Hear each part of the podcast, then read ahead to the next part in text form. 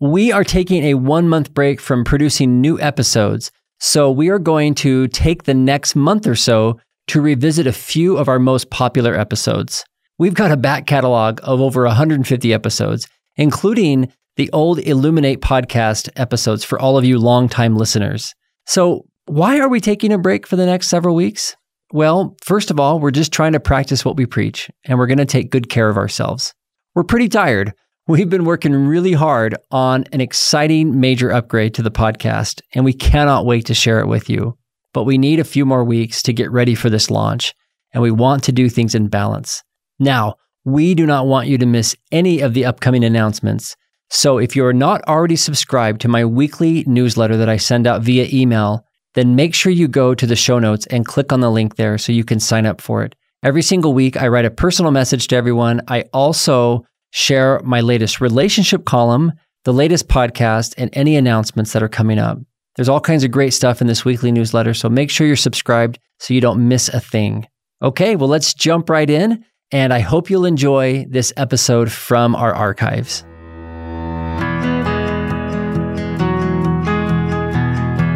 I'm Geoff Steurer, licensed marriage and family therapist, and I want to welcome you to my podcast, From Crisis to Connection. Each week on this podcast, my guests and I will give you and your loved ones resources and tools to heal from the crises of infidelity, pornography, abusive behaviors, and betrayal trauma. But we also talk about how to build and maintain healthy connection in your most important relationships. Thanks for listening. I'm so glad you're here. Welcome back to the Illuminate podcast. I'm Geoff Steurer, licensed marriage and family therapist, and your host. And I want to thank you for being here. It's just such a privilege for me to know that you're listening. I really mean that.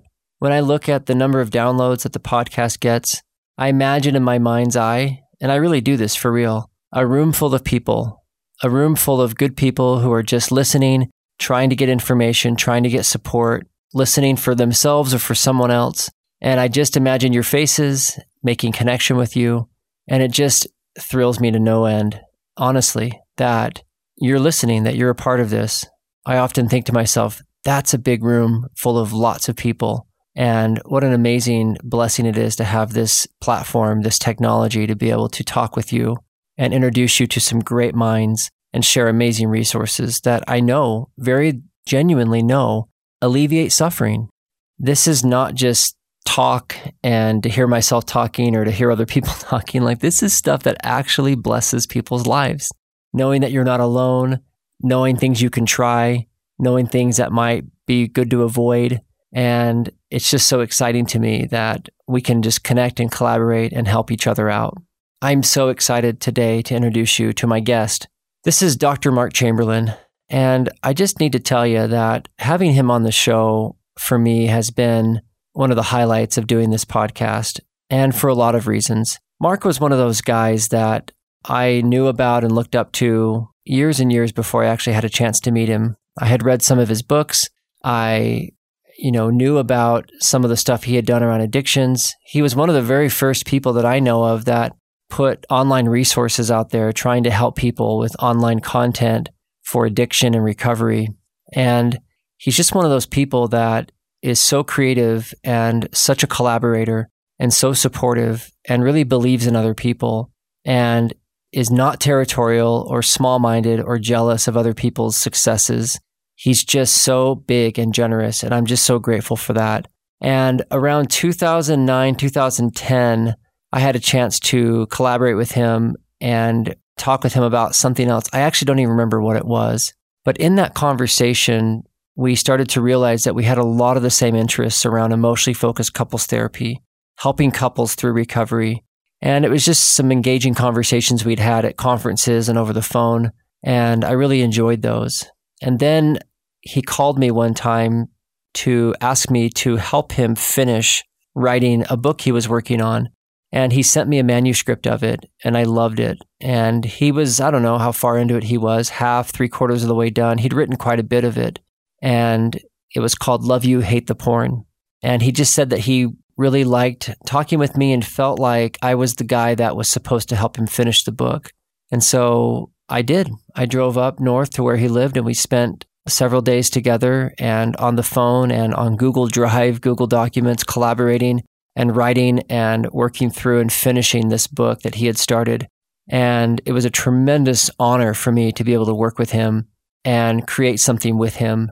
Working with him is probably one of the highlights of my professional career. I've never collaborated with anybody that was such a team player, that was so open and so willing to share ideas and such a cheerleader. I just really enjoyed working with him and have always thought it would be fun to do something else with him again. So when I had the occasion to interview him for this podcast, I just thought, here we go. This will be fantastic. It's been a long time since I've done anything with Mark, and our book has been out now for almost 10 years. And it's exciting for me that uh, we get to reconnect in this episode and talk about the book, talk about where it came from and what we tried to do with it, and just talk about some things relating to couples recovery.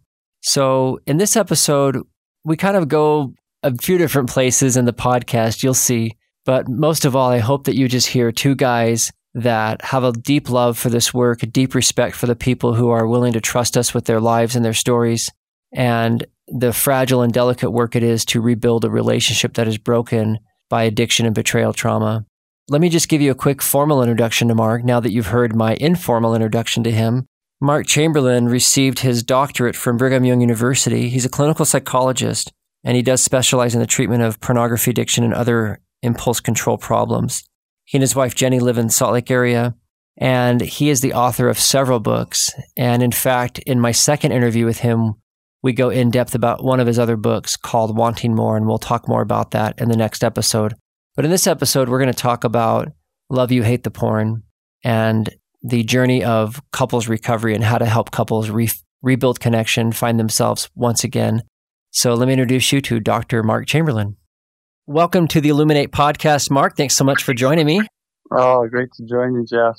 Yeah, it's been a long time since we've talked, and it's just fun to get back together and kind of celebrate the, uh, I guess, an anniversary of this book we worked on together, Love You, Hate the Porn. Because I think we were working on it about 10 years ago this time, right? I can't believe it when you said 10 year anniversary. it's, it's such sweet memories. They are so vivid of the work we did and just the collaboration. It was such a pleasure to work side by side with you on that.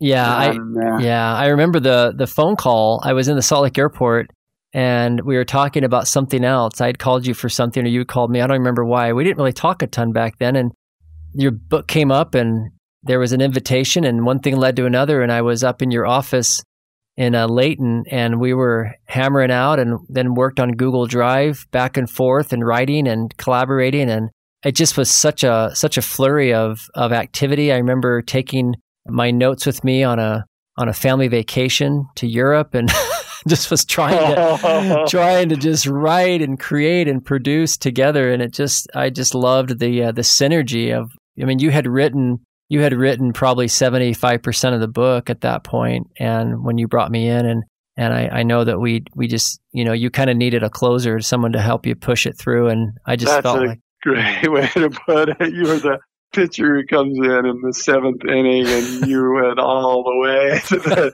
it ended up being the 11th or 12th inning. It wasn't over in nine, but the uh, I do remember sending out kind of uh, the rough draft, very rough draft of the 50 or 70 or whatever percent was done to people just to get feedback. And I'd kind of done all I could with it in a way. I didn't know it at the time, but I felt some lack of energy. And when I got your feedback on the, manuscript so far, it was such a breath of fresh air, your enthusiasm and your ideas. And it was so clear to me right then. And that, you know, what a great job you do uh, pitching in. And the, just the other day with a client, I was telling him the story. I was like, oh, I got to find that story of Geoff and his client in the book because it was just what that client needed. And that's the way I felt about everything you pitched in was, oh, this people need this. And that's ended up being true. You know, when people talk about the impact of the book or when I still share things, it's as much or more things that you brought to it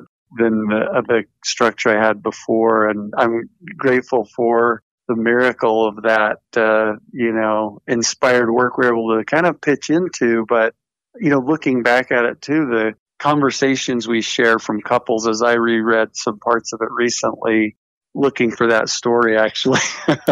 I was amazed at how we just tried to share what couples discuss with each other. Yeah. And how we were just trying to record what people were sharing with us about what helps heal. And uh, so it was more of a, we were not the, uh, parents we were more the what do they call that person who helps give birth the uh, oh the midwife we were the midwife. Yeah, it's, I'm proud to be the midwife of that content and the principles because it was something that I think you and I both felt help from above and from a lot of clients who are willing to share their stories. And with us, and over the years, just in therapy, it's amazing how when people share their stories and there reaches this point of clarity that you know people shouldn't just have to walk from step one on their own doing their best. They really need to know from some other people who've gone a little further down the road so they don't feel crazy because the emotions related to pornography in an intimate relationship are so intense, aren't they? Yeah. Oh, yeah. Well, exactly. And I, that's one, uh, that's one strength I think of, of the book or the stories. People tell me that all the time that they just can relate. And there's so many good stories in there and they're true stories. They're, they're actual case examples. Some are you know, combinations of different cases so we can preserve confidentiality. But, you know, overall, it's, it's based on the lives of people who are really working through these very fragile and difficult issues.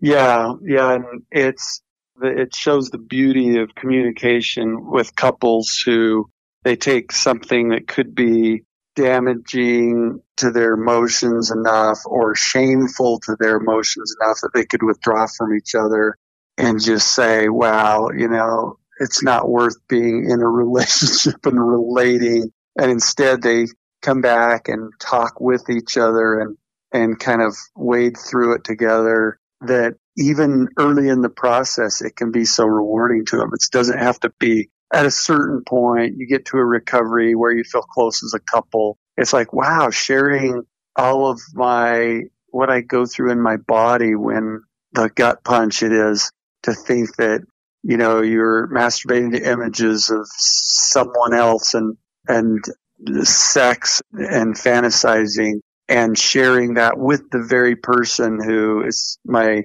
you know, close intimate partner. And even though they're the ones who played a part in that betrayal feeling, I can share and feel close and can feel this sense of the divine meeting us right there in the middle of that messy hell we're going through. And then the person who's, you know, been into porn can say, Oh my gosh, you know, I thought when people discovered that I've got this habit that I'm going to be forever in the doghouse and instead I'm trusted and I'm looked to and I can, instead of hanging my head, I can see this is something that's a common struggle and I can support my partner and what have I been doing all these years not having support? I don't need to hang my head about this anymore. I can just reach out, you know, with what I need to. And it's a cool thing to see couples do that. And so to try to describe that, obviously we're not putting it into words as poetically as people experience it,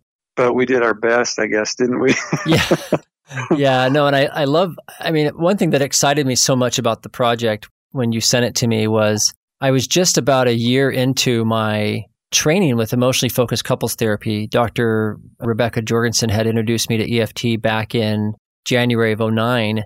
And I was in the middle of training and supervision and just really deepening my skill set with this attachment theory. And it was just, I mean, if you felt energy from me, Mark, it was, it was definitely there. I was very passionate, still am about, you know, about EFT and emotionally uh, attachment theory and just the impact it has on relationships. And what I loved is that I had been working with recovery with recovering couples. And I felt like this emotionally focused therapy approach for couples in later recovery, right? Like it's hard to do couples work in the very beginning when there's so much crisis and betray, you know, danger and, you know, you have to get people to safety and stabilize things. But I felt like this was like an opportunity to bridge back to recoveries where I think that's been a challenge for a lot of people, therapists and, and loved ones, like to try and figure out how to take these two people that are probably getting healthier but to really fuse together their efforts to build something bigger than the both of them. And I really saw that in your manuscript and what you were trying to do here by fusing together EFT, attachment, recovery. I just was so excited about it. And I think it's still very relevant today. I don't think I would change too much about it. I think it's still super helpful to people. Yeah. Yeah. There are things that can be built on and hopefully are, but I agree with you that that core principles of, and I agree with you that recovery is, I was just uh, explaining the elevator speech to someone the other day, saying, okay, so you work in the field of addiction. Are you, do you, you know, buy into Skinner, behavioral, or what are you exactly? And I tried to explain briefly, wasn't familiar with Sue Johnson. Did you know the woman in Ottawa who has attachment? but it's like, so how does that relate to addiction? Is it that they are, you know, looking for connection and they go to addiction? And to try to explain briefly to him that it's not quite that, but that we all have attachment needs and that, that whatever we're going through addiction or otherwise, we can deal with it more effectively in relationships. Yeah, it feels intimidating to stay in or go back to, like you say, connecting when there's been so much that is good reason to have to deal with myself as an individual and how am I going to go through life. It rocks when our foundation is rocked and you're trying to deal with stuff individually to even get your bearings. You know, you may not be feel capable of relating. And yet when you have the courage to relate as as a couple, and th- uh, tell me if this is true for you, Geoff, but I'm always blown away because if I were going to create a model of how a couple repairs, I never, it never ceases to amaze me that a couple will come in and they'll talk about, yeah, we're, it's like I, I'm talking with them like that mall map. You are here, right? You're by the shoe store. And then I learn, you know what? We're clear across the mall out the other side in the parking lot at this steakhouse eating steak. And it's like, wait a minute, what? You know, you just, you're already having these conversations where you feel closer to each other and you yeah. feel this help from above, this divine help, and you feel uplifted in your life in general. And it's like, what? Wait. And it doesn't mean they won't have the next day feel like, why am I a sucker and I bought into trusting them again? but still, those moments are real where they feel the, that uh, connection that's more than just a connection with their partner. It's this sense of rightness about life and about the way things are going. And when you really hear that over and over, it's not like you and I have a recipe for it, but we certainly can appreciate it and at least share that it's possible. yeah, exactly. And I think I think that you know th- this book, the feedback I've received is that it's it's a hard book for people and, and like for women, especially in the very beginning of recovery, because you know those those kinds of conversations you're describing maybe aren't as frequent in the beginning, but again for some couples, they are. For some couples, you know, post discovery, they can have some very sweet, real conversations that are very connecting. And so I certainly don't put limits on what's possible for couples. But my experience yeah, the, is that, yeah. yeah, a lot of those conversations tend to be a little more frequent toward, you know, after they've kind of got their feet under them.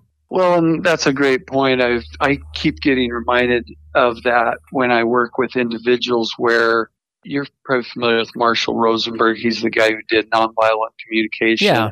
And he says, in order for someone to empathize with you, you have to empathize with yourself first.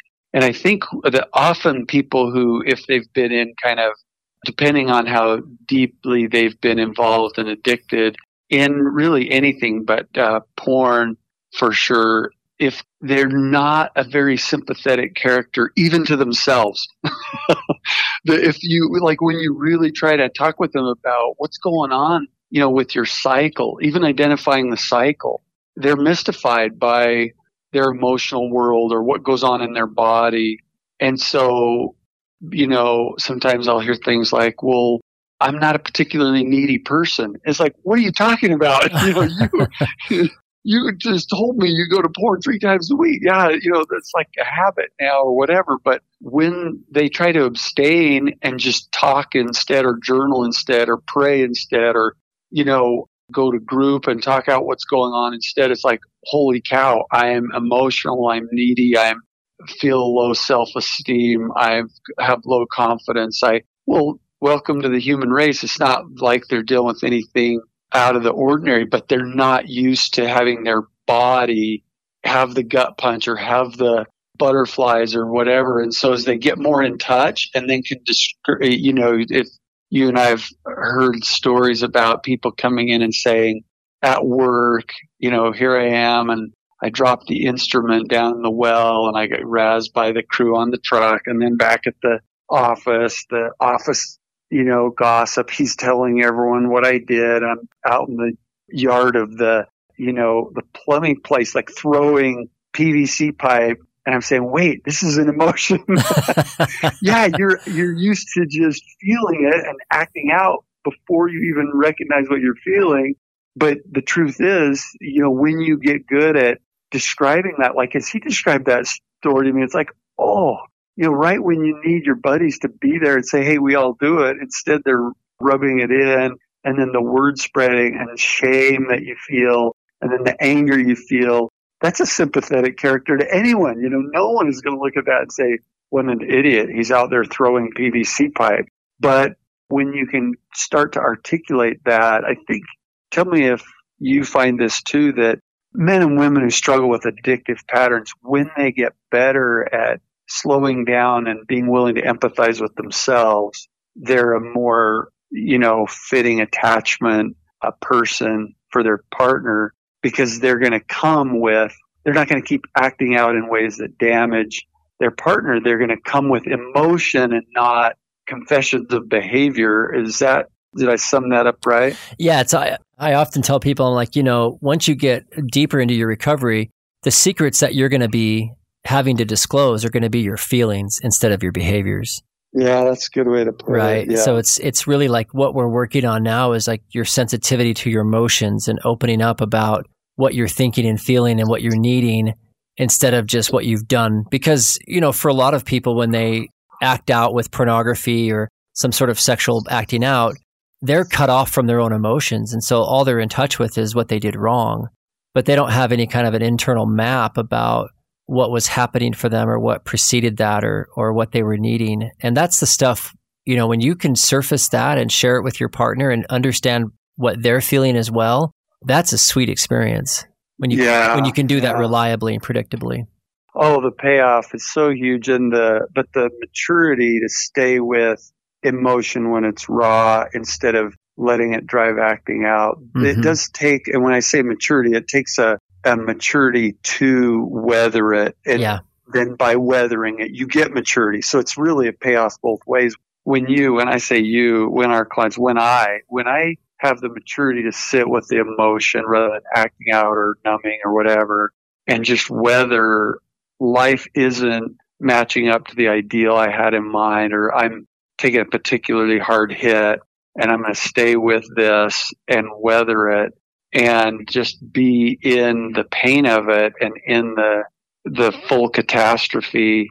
Living as a human being in a fallen world is like it sucks it sucks it sucks it sucks. Okay now i'm getting used to the idea that it doesn't have to be any different than this. Life can suck and i can feel in my body where it is poignant or pointed and I can then start to try to put words to it. Mm-hmm.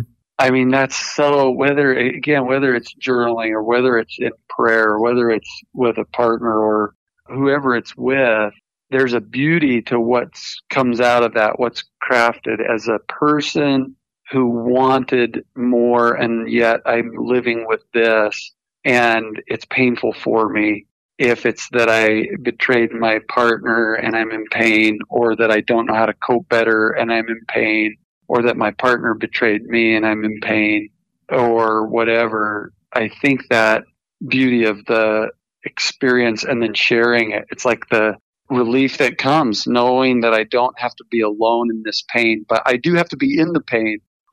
right, right. joined in it. I can't just skim along the surface saying, and that's where I think, you know, early in recovery, if you ask guys, you know, reach out for what you need. It's not, oh, I need a listening ear while I talk about the shame I felt when people were razzing me about a work mistake. It's, I get home at the end of the day and I need to watch sports and I need more sex and I'm talking about what I need. I need these kids to shut up so I'm not annoyed. No, you're easily annoyed because of what's going on in your emotions. And so you're acting out of yelling at the kids or avoiding and numbing or whatever it is, is not doing the trick. And you're not really asking for what you need yet. But it's okay. That's how we all start is with our raw emotion leading to acting out. But when we slow down and settle into the discomfort, that's where the maturity really comes, isn't it? Oh, yeah.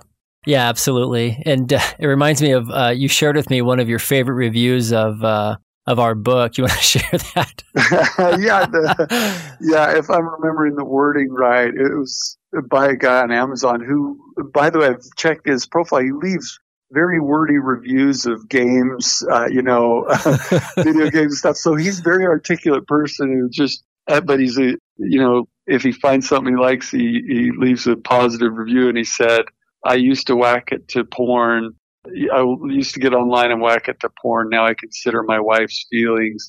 and that was his five star review of our book is that, you know, this book helped me see what my wife was going through and lo and behold, it changed my behavior. And that's the, that's exactly it. It's sitting with the discomfort. If yeah. She's, if she's in discomfort, well, I want to know what it's about rather than, you know, so often the kind of reaction of someone is, well, everyone does it. Why are you bugged by it? It's like, no, if I have a partner and she's bugged, whether it's about that or anything else, do I have the, am I going to join her to kind of hear out from her what's going on that this bothers her? And so there's someone who, when his girlfriend handed him the book, he was willing to really let it in. So that does mean a lot to me when you hear that that is the effect it had on people, doesn't it? oh my goodness. Yeah, I just loved that. that was so great. I thought that's exactly why we wanted to put this out there is just, you know, for people to be able to really sit with and hear and connect with each other's, you know, primary feelings. And it's just thrilling to me that he painted such a stark contrast between these two worlds.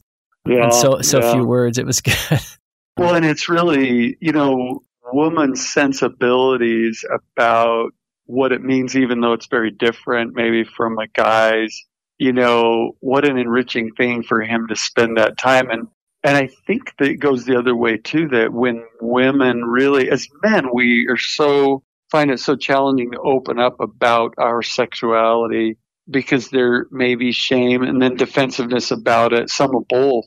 And when you really look at you know, when we, again, I'm a more sympathetic character if I empathize with myself as I share or before I share. If I really look at, as a man, my own sexuality and cherish it and value it, and it may be different than my wife or my girlfriend, and, but I can care about her without discarding and dismissing what she means to me, what uh, sex means to me, what her body means to me, what you know, wakes me up sexually. I mean, I think that empathy that women can have really is enriching as well yes. in that process of the dialogue because I think it's an eye opener. You know, as much as it's an eye opener, oh, I didn't realize he was into porn. How cool that the 40 or 50 eye openers of, oh, here's how he's had, you know, here's the intensity of sexuality for him throughout his life. Here's how he's tried to navigate it. And here's where he's still at with a lot of it, with the intensity, with the uh, appetite, with everything else. What better growth to a couple than for him to get in touch with what her sensibilities about sex are and for her to really get a picture of who he is as a man and what sex is to him. Oh, yeah. Yeah, and that's yeah, and that's not something that is going to happen quickly for any couple like you said, it takes a lot of individual responsibility to sit with and look at and ask some of those hard questions. And for most people, it's going to happen through some guided, you know, counseling, group work.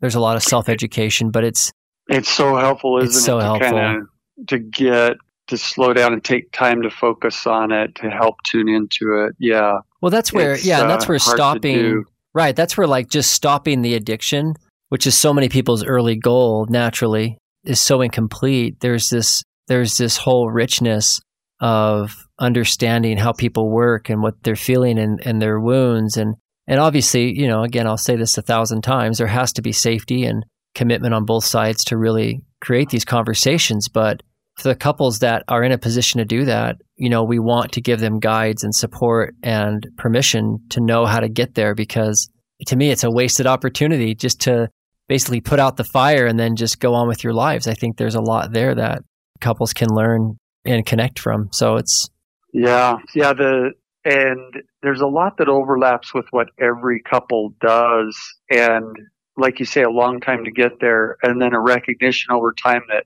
we never really get there entirely. Like is there?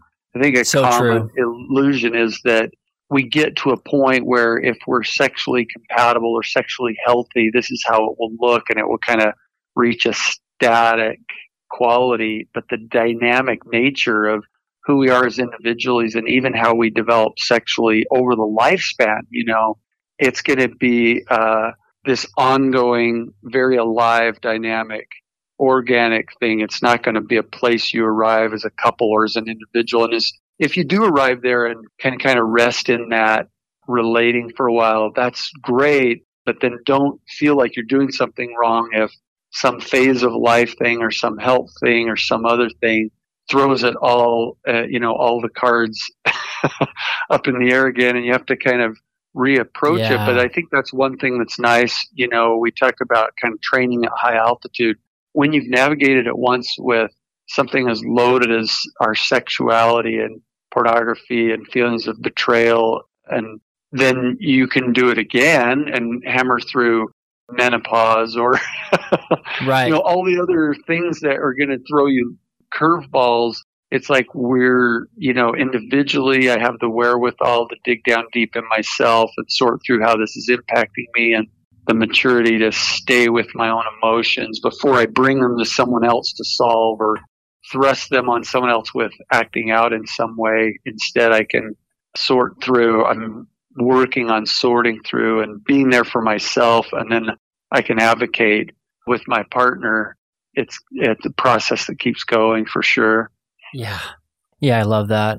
Yeah, and I, I just think that there's I love the high altitude training metaphor only because um, I've watched a few Everest documentaries and I have this fascination with climbing Everest, but I'll never do it.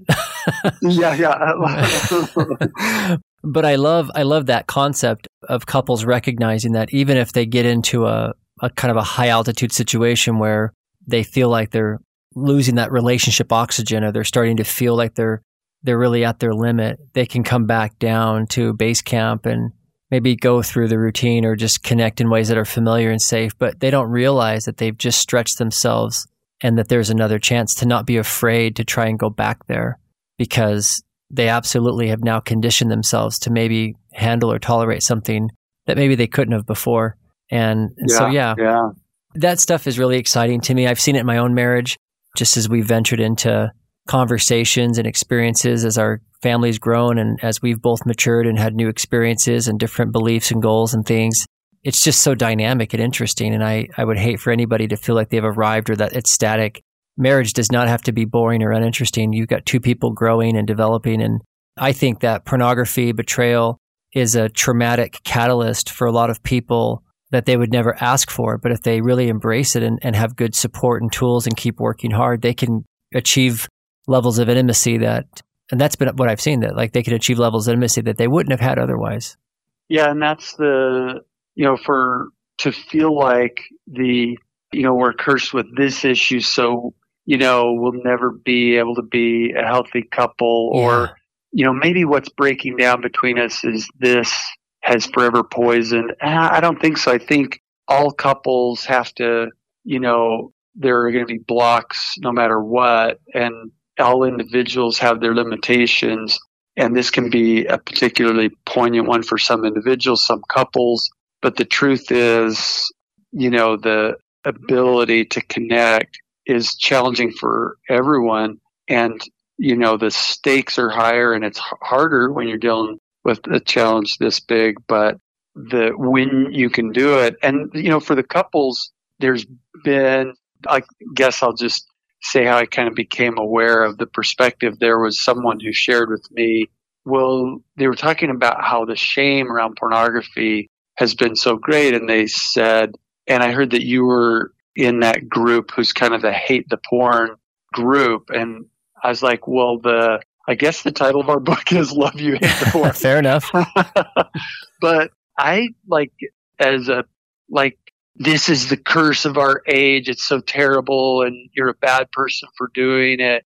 I mean, to me, the hate, if there is any hatred of porn, it's the hatred of that it's such a good number. You know, I don't have any lack of empathy for what draws people to or think people should hang their head that they were vulnerable to porn of all things. I mean, it's, it's such a good, effective drug for numbing. And so if you hate numbing and disconnection and shame, right, right. and, and this just fuels that more. Yeah, it's not that there's, I don't ever want to heap shame. And I think you're in the same boat. I'll oh, yeah. Speak for both of us. Shame on someone who, you know, deals with that as an issue by any means. And in fact, I think connection is the great cure for hate. You know, if there is any hatred, once people are sympathetic characters to themselves and their loved ones, the hatred dissolves very quickly and there's compassion.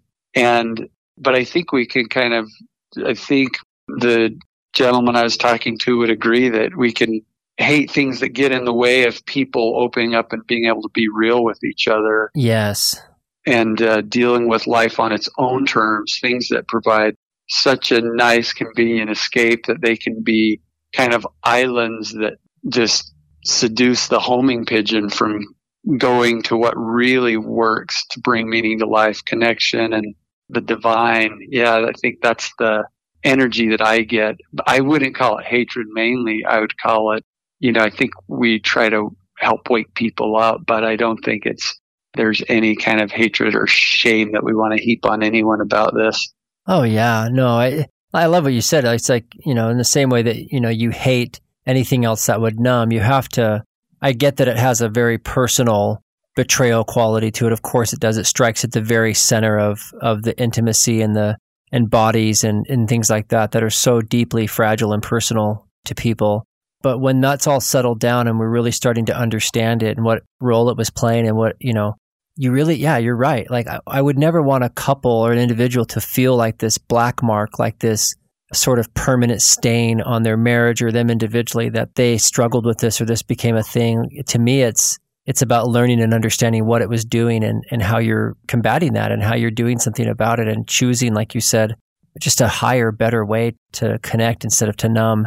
So yeah, I, I have a lot of hope for couples that struggle with this. I would never want anybody to feel like this is just a, a, on their permanent record as a couple and they're just doomed for you know the trash heap it's just so not true yeah and that's where you know the you think about the way an individual feels as they get caught up get seduced by very understandably the uh, pornography the sexual and the enticement of that sexual energy and the last thing they need is to have shame over that, the beauty of their sexuality and, and to reclaim that, I think, to be able to reclaim that beauty and not hang my head about it and to be able to be open about my sexuality with a partner and the, cause it's uh, at the heart, I think, it's a celebratory, is that a word? Celebrating. It's an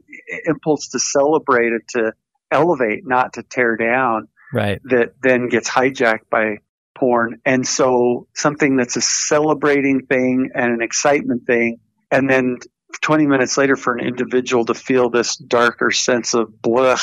Now I got to make sure no one knows that I just celebrated that. that's not a pattern that is conducive to light and growth.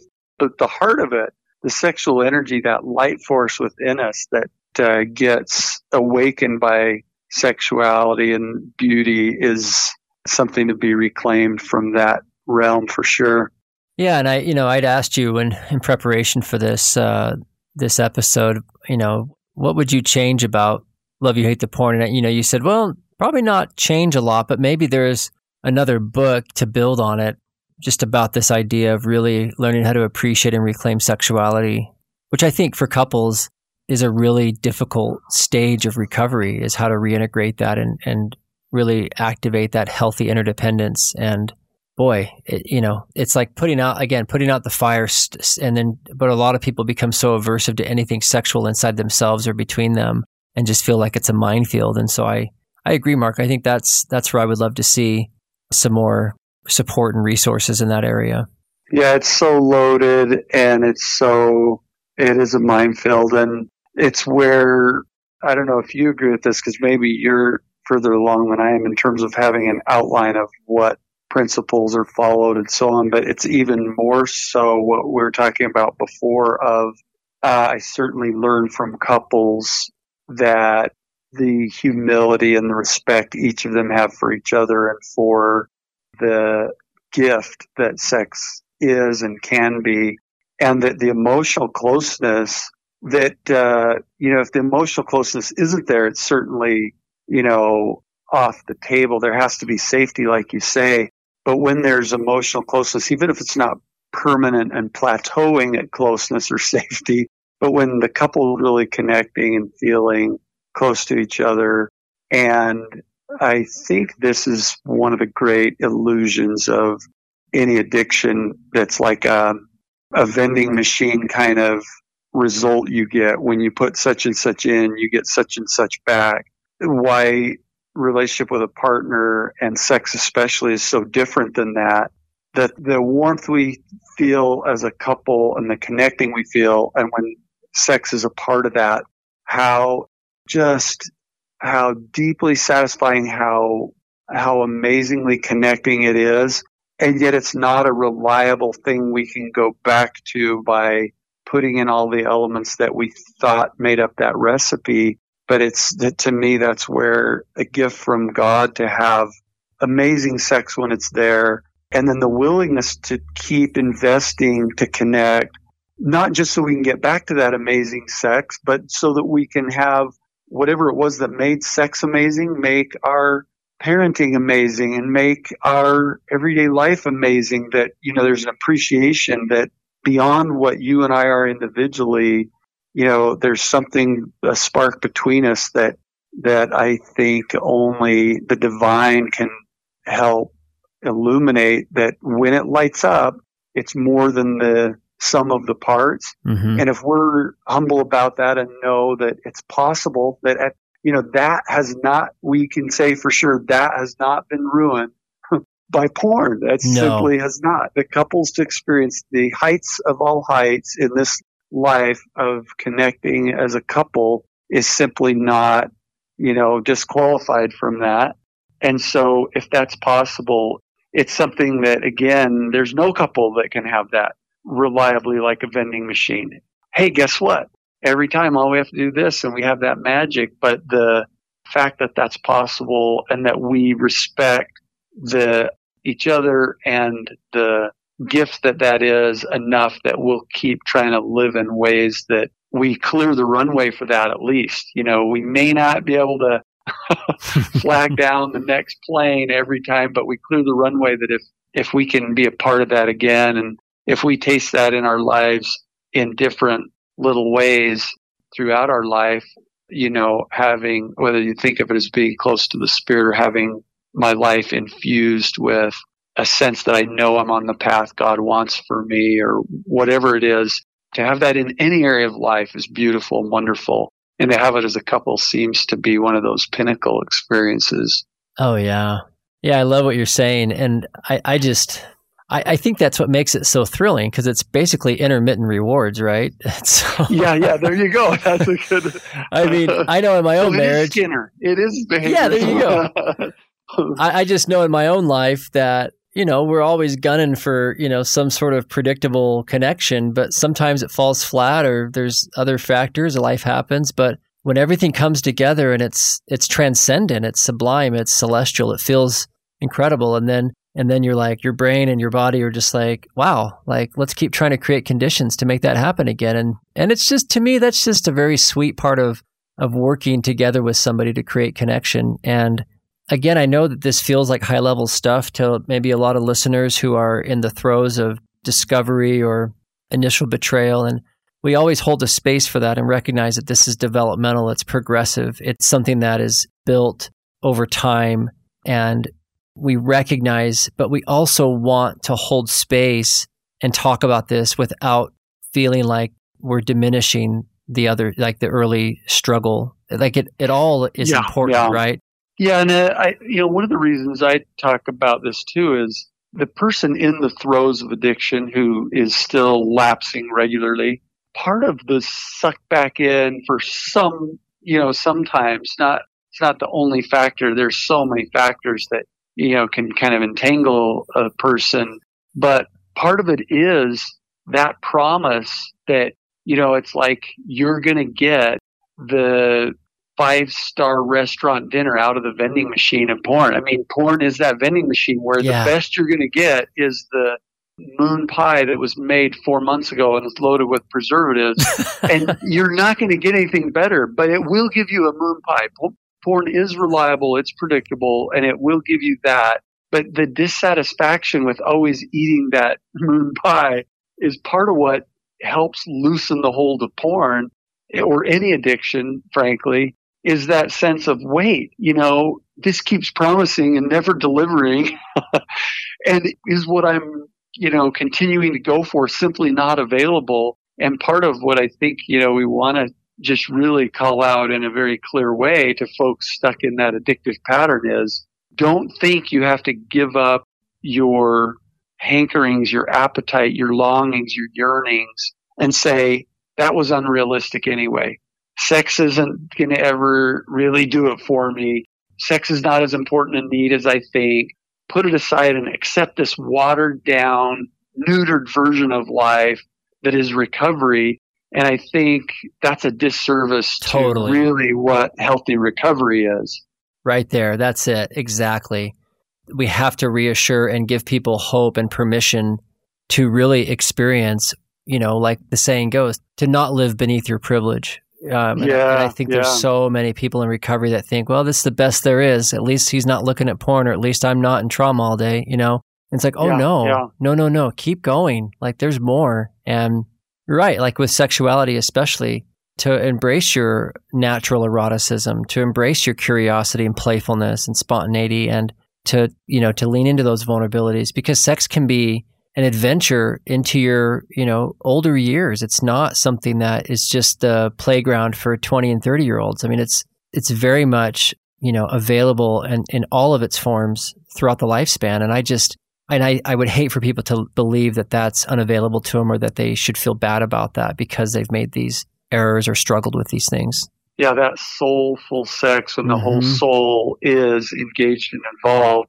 And that's where, you know, the challenge is you can't, you know, to go back to what you're saying about developmental.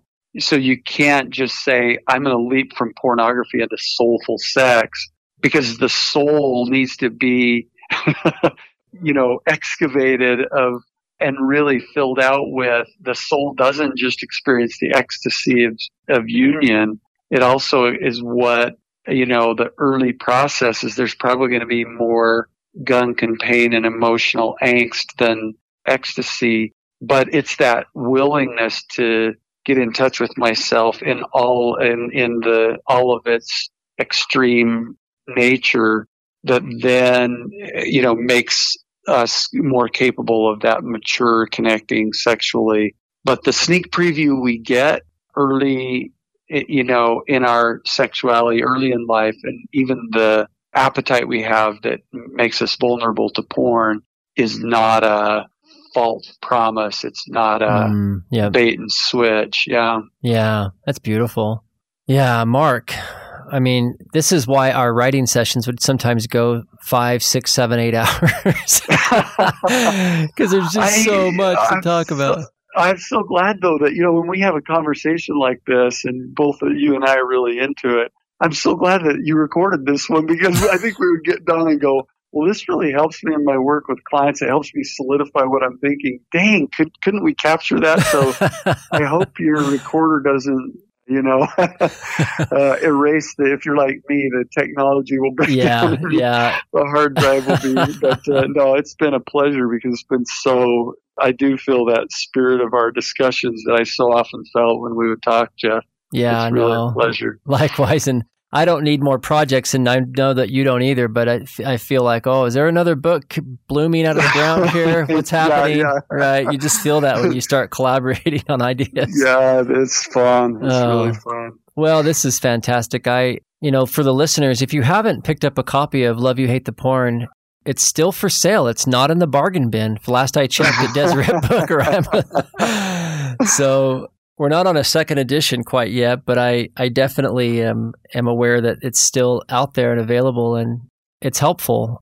In fact, when I was flipping through it in preparation for our talk today, Mark, it was like, you know, I, I felt like maybe the, the Rolling Stones or one of these bands that have been around a long time and they're kind of dusting off their old set list from 30 years ago or something. and they're like, oh yeah, that was a pretty good song. Let's, let's see if we can remember how to play that. And I- I-.